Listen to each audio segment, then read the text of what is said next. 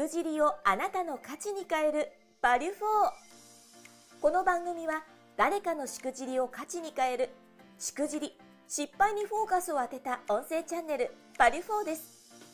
起業家2人が毎回業界問わず多様なゲスト経営者をご招待します。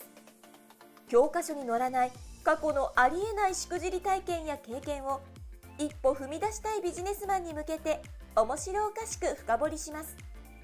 誰かのしくじり体験をあなたの成長の種に変え背中を押す。世界初のしくじりにフォーカスを当てた音声チャンネルです。前回はなかなか面白いエピソードだったかもしれませんね。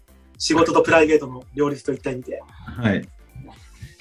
まあ、家族を巻き込むのは大事ですけどももちろんデメリットもあるよといったところも非常に面白い糧というか気づきがあったと思います。ね、本当ですよね。まあ、あのじゃあせっかくなんでこの2本目もお話をいただければと思ってますけどもはい。今回はどんなエピソードありますでしょうか？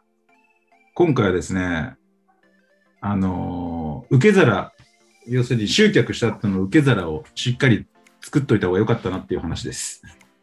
と言いますとどんな話なんですかね？あのー 2年目です。2年目、1年目 ?2018 年なんで、1年が経つか経たないかの時ですね。1年経とうとしてる時に、お店、はいお店が。ちょうど冬に、あのーサルースという東急沿線で配ってるフリーペーパーがあるんですけれども、多分発行部数が20万部ぐらい、おおすごい、すごい優秀なフリーペーパーで、結構人気なんですよね。はいで、それ東急のグループでや作ってるものなんですけれども、この年に、2018年の年に東急が、あの、なんかロシアとの文化の、なんか交流みたいな、なん。なんかロシアに関わる何かがあったんですよ。何周はい。年かわからないですけど、それでずっと東急がロシア特集みたいなのをしてて、はい。で、その最後に、あのサルースで、まあ、ロシア料理を特集したいっていう話が来まして、で、あのうちのレシピとか、お店のはい。情報とか、まあ、ほとんどレシピだったんですけどね、ロシア料理を、まあ、公開、あ、あの何？えっ、と、載せたいというお話をいただいて、はいえー8ページ特集されたんですね。8ページですか？うん、そうなんですよ。なかなかないですよね8ページのなかなかないです特集な感動ですよ。あのもうもちろん表紙もそのフリーペーパーだからどの駅にもあるじゃないですか。そうですよねで、うちの、あのね、料理がこう、表の、なんていうの、表紙っていうんですか？飾って、うんで、電車の中にはもう、あれですよ。なんだっけ、あれ。中吊りとかにもね、はいはいあったりとか、ええいろんなところでいっぱい写真撮っちゃいましたけど、カチャカチャカチャカチャ家族連れて。そうなんですよ。で、まあ、それがすごくあの反響があったんですよ。うんうんで、その、まあ、今まで何もそういうのなしで、まあ、来たんですけども、はいあの、なんで、もう、なんていうのかな。そういうのに特集されるとどういう反応があるかとかって全然分かってなくて、まあ人は来るんだろうなとは思ってたんですけど、あの、そうね、10月かな？これ12月号、なんか10月ぐらいに発売だったんですよね。10月の20日かなんか。発売じゃないや、なんていうんですか？発行っていうんですかね。発行ですか。はい。10月20日だったかな？に発行されて、で、その年の11月と12月が、やっぱりもう、2、3倍集客、まあもう10 12月ってまあ忘年会シーズンなんで、うーんあそれも、まあそれももちろんあるんですけれども、まあ、かなりの反響がありまして、はい。で、たくさん来てくれたわけですよ、お客様が。あフリーペーパー20万部ありますもんね。そうなんですよ、もう嬉しいことにね、あのものすごい反響があって、はいであちなみに言うと、今でもそのフリーペーパーを握りしめてはい来てくれる人がいるんですよ。すごいですねそれもねずっと来たかったんですって言って。ええで、まあコロナになっちゃったんで、あの、って言ってもまあだいぶ長いんですけど、間。よよくもそれを握りしめて持ってきてくれるほど、なんか取っといてくれたなと思うんですけどね。嬉しいですよねそれ、ね、嬉しいですよ。で、実際にそのレシピも載ってるんで、うんあのー作ったんですけど、全然うまくいかなくてとか、で いろんな感想感想とかもね、聞けたりとかして、うん本当にすごい嬉しかったんですけど、はいああまりにも、その、いつもよりもお客様が来てしまったんですね、お店に。うんうん。で、まあ、この時に、まあ、2つ問題があったんですよ。はい。も う一つは、その仕込みに追われて、スタッフがめちゃめちゃ疲弊したっていうことと、そうですよ。2倍から3倍そうですよね。そうなんですよ。もう一つが、あのーしっかり店で受け皿をつけ、要するに集客した際の、まあ、まあ最初に来てくれるじゃないですか。その後にうんうん2回目、3回目来店を促すための受け皿というかツールというものを何も用意してなかったんで、はい。あのーまあそのまま1回来て、結構終わっちゃった人も多かったんじゃないかなって今思えば思うんですよね。そういうことですね。で、あとはその食、あ、もう一個ありましたね。あと食事の特集で売っちゃ,、はい売っちゃったっていう言い方変ですね。なんて言うんだろう。特集されたんうで、ーん。皆さん、まあ、お食事を目当てに来られる方がほとんどなんですよね。うーん。あ、これは1点目とつながるのか。でそうすると、まあ、飲食店なんで、やっぱお酒も出したいし、うん食事も出したいし、あの食事だけでやっぱりあの売り上げ立てるっていうのはなかなか厳しいんですよ。やっぱ飲み物もあって、そのバランスが、ね、いい方が、あのうちとしては、まあ、綺麗な形で、なんですよね、売り上げを立てるとして。で、まあ、食事ばっかりだったんで、うん本当に、本当に仕込みが、もう、お追っつかないというか、もうみんな本当くたくたになりながら11月、12月で働いてたんですよね。だけどすも。はい。もうちょっと僕の経営者としての力不足で、はい。せせっかく来て来てくれた人たちを、ね、次につなげるための作戦を何も立てないまま、あのそのブームが去っていったみたい 確かあの、さっき、前回もおっしゃってましたけども、な。はい。お店確か10坪ぐらいでしたよね。そこまで大きくなかったですもんね。そうなんですよ。10坪です。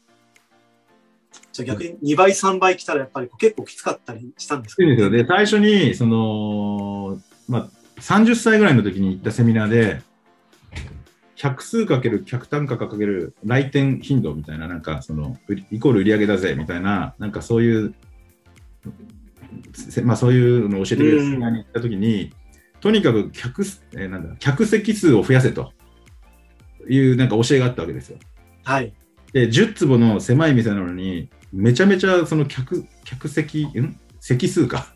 席数を作ろうと思って、はい。頑張っちゃったわけですよ、最初の頃。はい。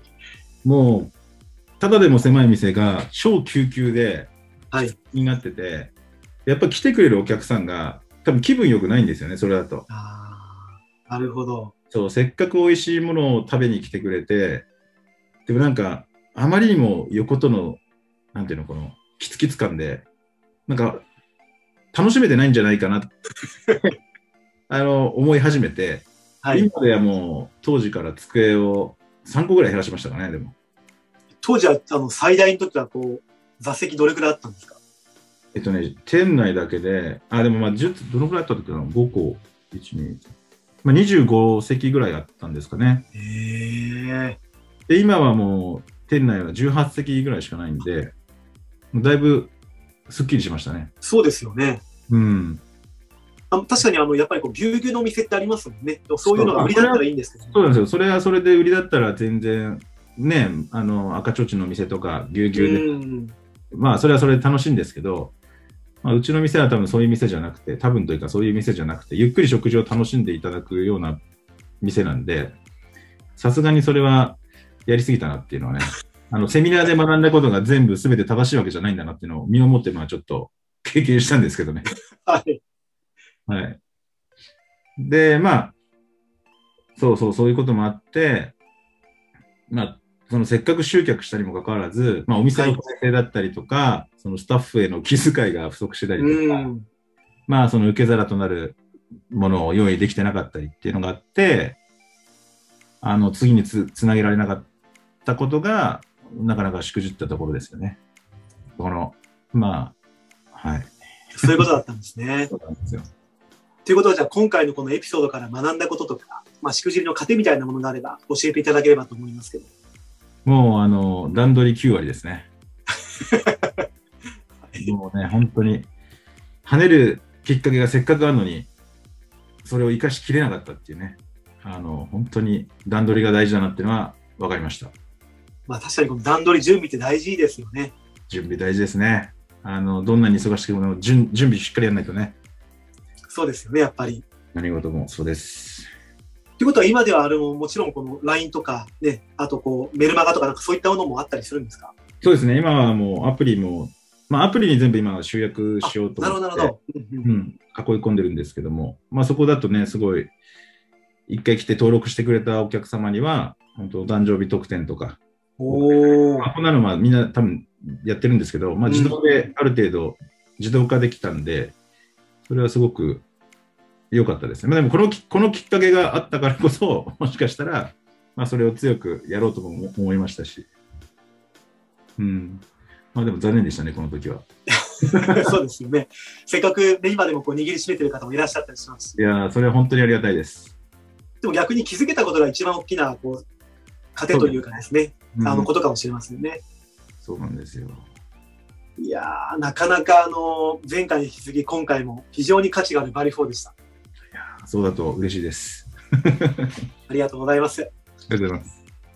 さて、こちらの音声チャンネルバリフォーは、毎回ご登場いただきましたゲストの方へ、次回ゲストの方をご紹介いただく、呪術つなぎのシステムを採用しています。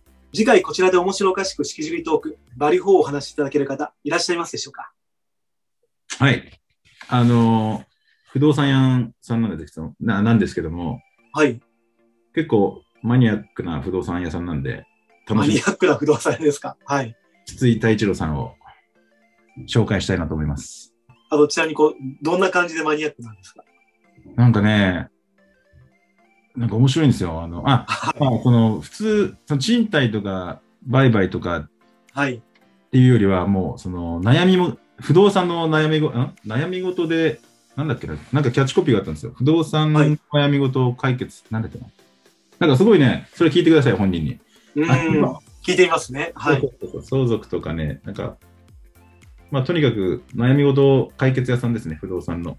なんか最終的にみんなそこに行き着くみたいなね。あそうそうそう、なんか面白い方です。ー。本当にそういう方大事かもしれませんね。必要かもしれませんから、仕事の上にも。うん。多分だいぶしくじってると思いますよ。楽しみにしています。はい。それでは今回ゲストにお越しいただきました。株式会社 DR 代表取締役松野太社長。改めましてありがとうございました。ありがとうございます。この音声チャンネル「バリュフォーは 4U 手箱の提供でお送りしています次回の配信もお楽しみに